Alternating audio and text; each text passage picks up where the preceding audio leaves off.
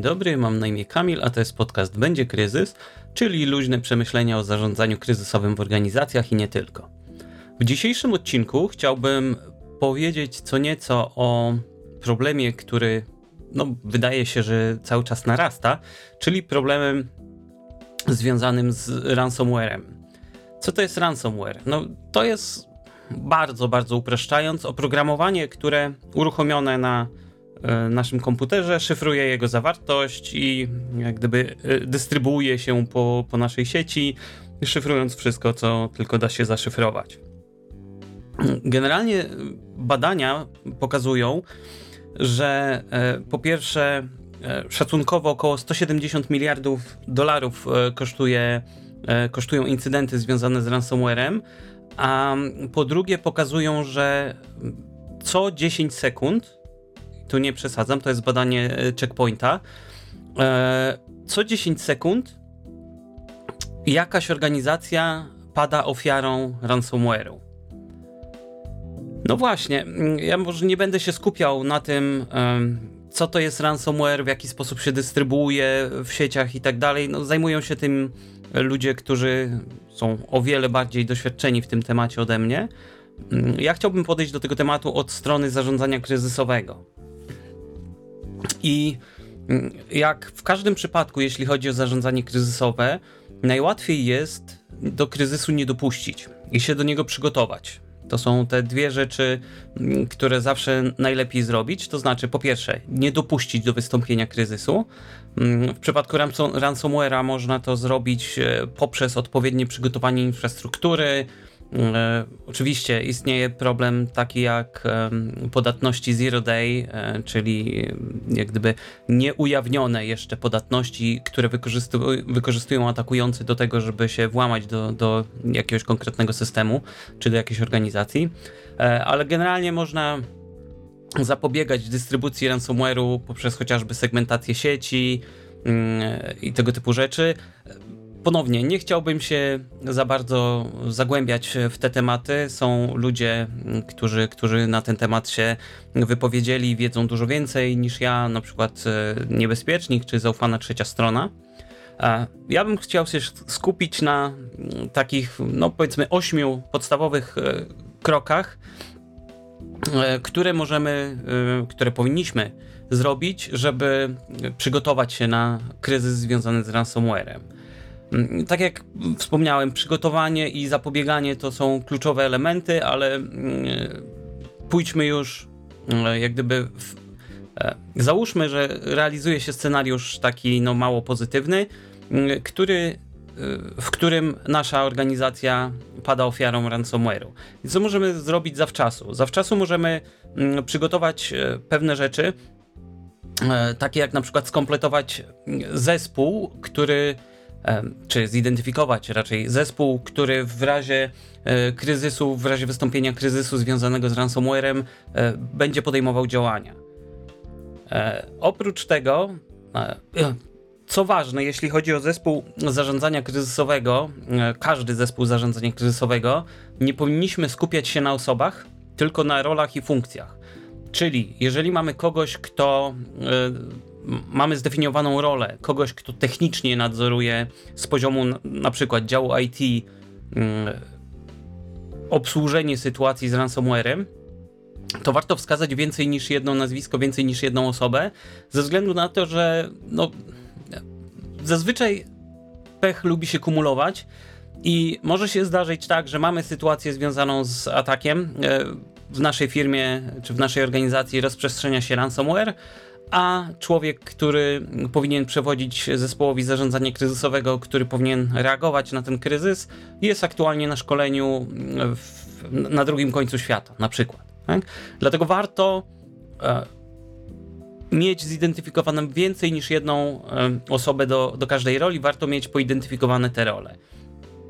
Mając zespół zarządzania kryzysowego, w tym przypadku dedykowany do konkretnego scenariusza, warto mieć też e, taką podstawową, podstawowy zestaw dokumentacji, e, na, na którym bazował będzie ten zespół, czyli to są znowu checklisty, jak postępować, jak zapewnić separację, żeby ransomware się nie, nie rozprzestrzeniał w naszej organizacji i tego typu rzeczy. Oczywiście lista kontaktowa, sposób aktywacji zespołu, zarządzania kryzysowego i tego typu rzeczy. Trzecia, trzeci krok już na tym etapie przygotowawczym warto rozważyć, czy w ogóle dopuszczamy możliwość zapłacenia okupu. Bardzo często jest tak, że jak tylko um, oprogramowanie typu ransomware zawładnie naszą siecią, um, czy jakimiś systemami, pojawia się żądanie okupu, bardzo często jest tak, że otrzymuje się rabat, jeżeli zapłaci się szybko, mm, lub następuje podniesienie kwoty okupu, jeżeli nie zadziałamy wystarczająco szybko.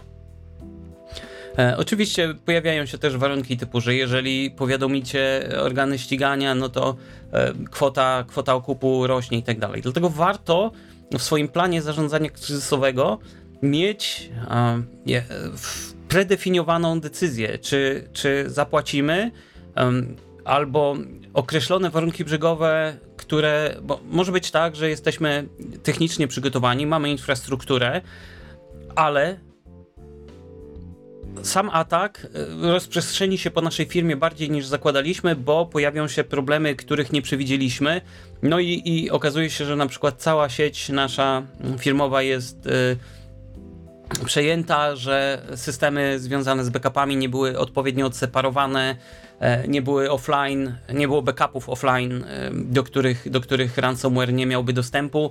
No i w tym momencie okazuje się, że cała nasza sieć jest zaszyfrowana. No i co wtedy?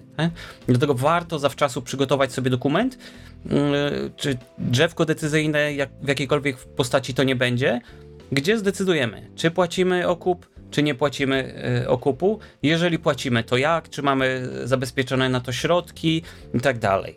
No i właśnie, a propos, a, a propos środków, tu przechodzimy do o, kroku czwartego. Część ubezpieczycieli w tej chwili y, oferuje ubezpieczenie od e, ataków e, w cyberprzestrzeni, tak to nazwijmy. W związku z czym warto znowu zawczasu rozważyć wykupienie takiej polisy, tak jak powiedziałem na wstępie, co 10 sekund jakaś organizacja pada ofiarą ransomware'u. Czyli prawdopodobieństwo, że nas to ominie, że mnie to nie dotknie, jest no nie za duże. Tak naprawdę to jest trochę jak z obecną pandemią, to znaczy no cały czas istnieje ryzyko, że się zarazimy, że będziemy mieli koronawirusa, że, że zachorujemy na COVID-19. Dlatego Znowu, krok przygotowawczy, warto wykupić sobie e, polisę ubezpieczeniową. Mm, jaki zakres tej polisy to jest kwestia już konkretnych organizacji, ale, ale warto taką polisę mieć. Kolejna rzecz, którą możemy zdefiniować zawczasu, tak jak mówiłem na początku, przygotowanie e, do kryzysu to jest rzecz kluczowa, więc kolejną rzeczą, to już będzie piąty krok, jeśli chodzi o nasze działania, to jest zdefiniowanie sposobu postępowania dla użytkowników końcowych, e, jeżeli wykryją infekcję, jeżeli zauważą, że dzieje się coś niedobrego na przykład z ich komputerem, tak? Jeżeli mm, coś zaczyna się dziać, co powinni zrobić? Czy na przykład wyjąć kabel sieciowy, czy w ogóle wyłączyć ten komputer, czy o, o, jak korzystają z Wi-Fi, czy, czy wyłączyć Wi-Fi, czyli po prostu odłączyć go od sieci, tak? Takie podstawowe e, rzeczy kogo powinni poinformować.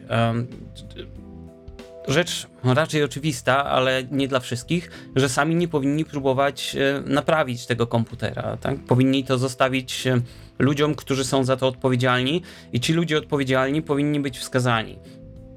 Co więcej, oprócz samego przygotowania takiego sposobu postępowania dla ludzi, warto zainwestować w szkolenia, czyli w podniesienie świadomości związanej z bezpieczeństwem.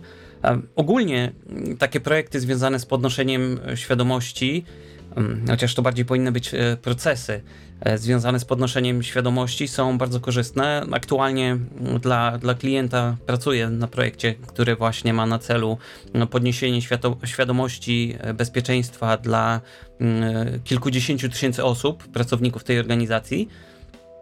I bardzo pozytywne informacje zwrotne przychodzą. Ludzie generalnie sam, sam proces e, polega na tym, że do, ludzie dostają krótkie, jedno-dwuminutowe filmy e, z odrobiną mm, tekstu pod filmem. E, w taki sposób jest to podawane, znaczy te informacje, które dostają, pokazują zagrożenia i jak na nie reagować lub jak na nie nie, jak na nie nie reagować, czyli czego nie robić. Mm, I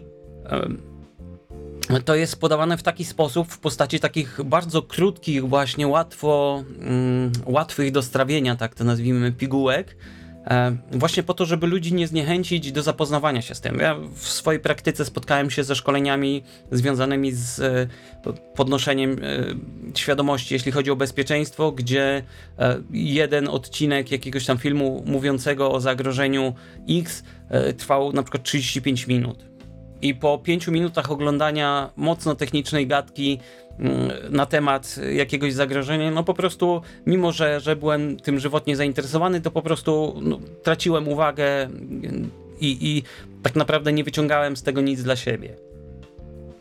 E, wracając do, do e, zdefiniowania kroków, czy zdefiniowania procedury postępowania dla użytkowników, ważne jest to, że jak już tą procedurę zdefiniujemy, to żeby ludzie ją znali, żeby w łatwy sposób była dostępna, e, żeby w razie jak się coś dzieje, ludzie mieli pewne pierwsze podstawowe kroki mające na celu zabezpieczenie mm, środowiska pracy, e, jak gdyby wdrukowane w głowę. E, kolejny etap, znowu przygotowanie, mm, to już będzie etap szósty, to jest przygotowanie odpowiedniej dokumentacji technicznej na reakcję techniczną na ten kryzys, na infekcję ransomwarem. To, to wynika z tego, że w stresie e, możemy mieć naprawdę świetnych ludzi, ale w stresie oni mogą o pewnych rzeczach zapominać. Dlatego warto mieć dokumentację techniczną, warto mieć e, informacje o tym, e, jak postępować w zależności od tego, którędy nastąpiła infekcja. Bo może być tak, że na przykład ktoś wrzucił maila phishingowego, e, który e, powoduje, że, że e, po otworzeniu maila z załącznika na komputerze uruchamia się oprogramowanie złośliwe, które zaczyna szyfrować dane. może być tak, że zaatakowana zostanie cała firma. Znaczy, ten e-mail zostanie rozesłany do całej firmy, będzie dobrze spreparowany i dużo ludzi kliknie na załącznik. E, no i w tym momencie mamy do czynienia z infekcją, która następuje w wielu miejscach naraz, tak? I to jest inny scenariusz niż jeżeli ktoś dostanie e, celowany e, phishing, tak? Czyli tak zwany spear phishing, dostanie mm, maila czy dostanie w jakiś sposób komunikat, gdzie kliknie na link, mm, to spowoduje uruchomienie się przeglądarki e, i na przykład poprzez wykorzystanie podatności w przeglądarce na tym jednym komputerze uruchomi się mm, złośliwe oprogramowanie. Może być też tak, e, coś co ma miejsce ostatnimi czasy, jeśli chodzi o błędy znalezione w, serweru, e, w serwerze Exchange, że punktem wejścia do sieci będzie nasz serwer pocztowy, tak? Czyli mm, mamy u siebie w firmie w sieci mm, serwer pocztowy, który ktoś hakuje i uruchamia złośliwe oprogramowanie, które zaczyna mm, się dystrybuować po sieci z jednej strony, a z drugiej strony szyfrować dane na naszym serwerze pocztowym, tak?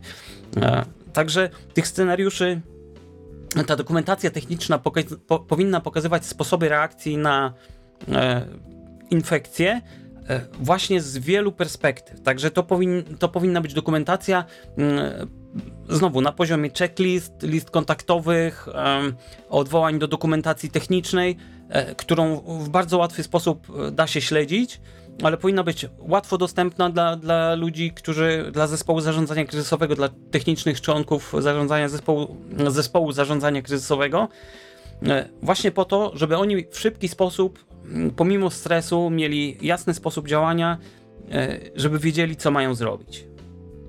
Jednocześnie bardzo często jest tak, że w wyniku ataków e, ransomware e, pada cała sieć, albo jest wyłączana cała sieć w ramach działań kryzysowych.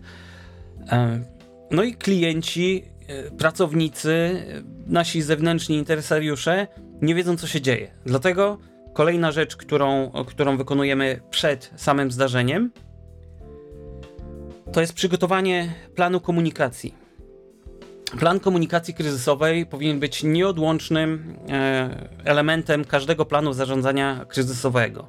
Wynika z tego, że sytuacja kryzysowa jest sytuacją mocno nadzwyczajną i zawsze będzie ktoś, z kim będziemy musieli w tym czasie rozmawiać. I co w takim planie powinno się znaleźć? Po pierwsze, komunikacja wewnętrzna, czyli powiedzenie naszym pracownikom czy członkom naszej organizacji, co się dzieje, jak mają postępować, czego mają nie robić, jak się komunikować na zewnątrz, czy albo wprowadzić zakaz komunikacji na zewnątrz.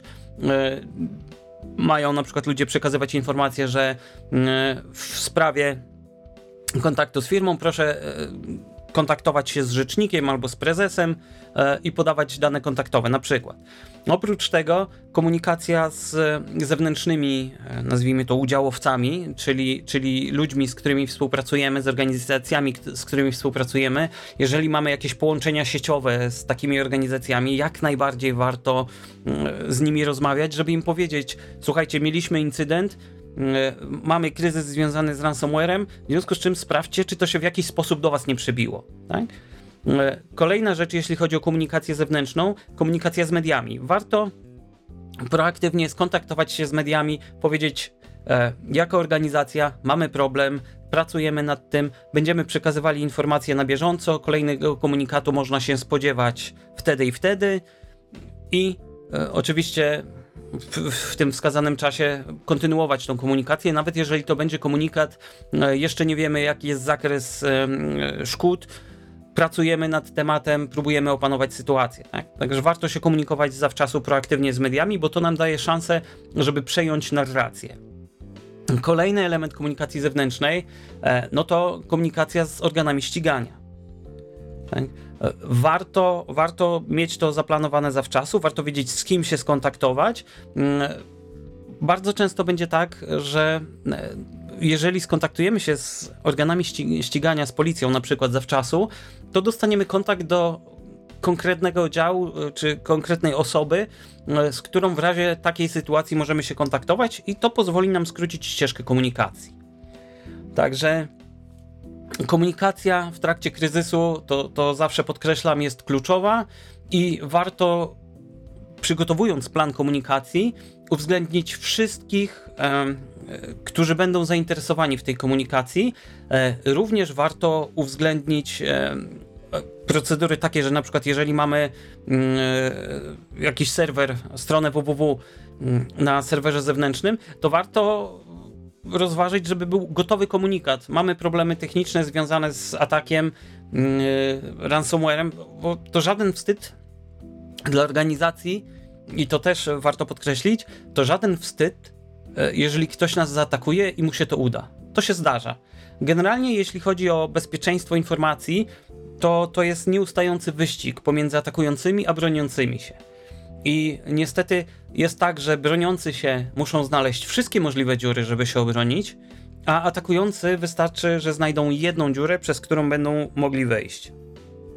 Także warto, warto yy, jak gdyby skupić się na tym, żeby być też transparentnym. I yy, Ostatni punkt, e, do którego chciałbym e, przejść, e, o którym mówiłem w jednym z poprzednich odcinków podcastu, to ćwiczenie.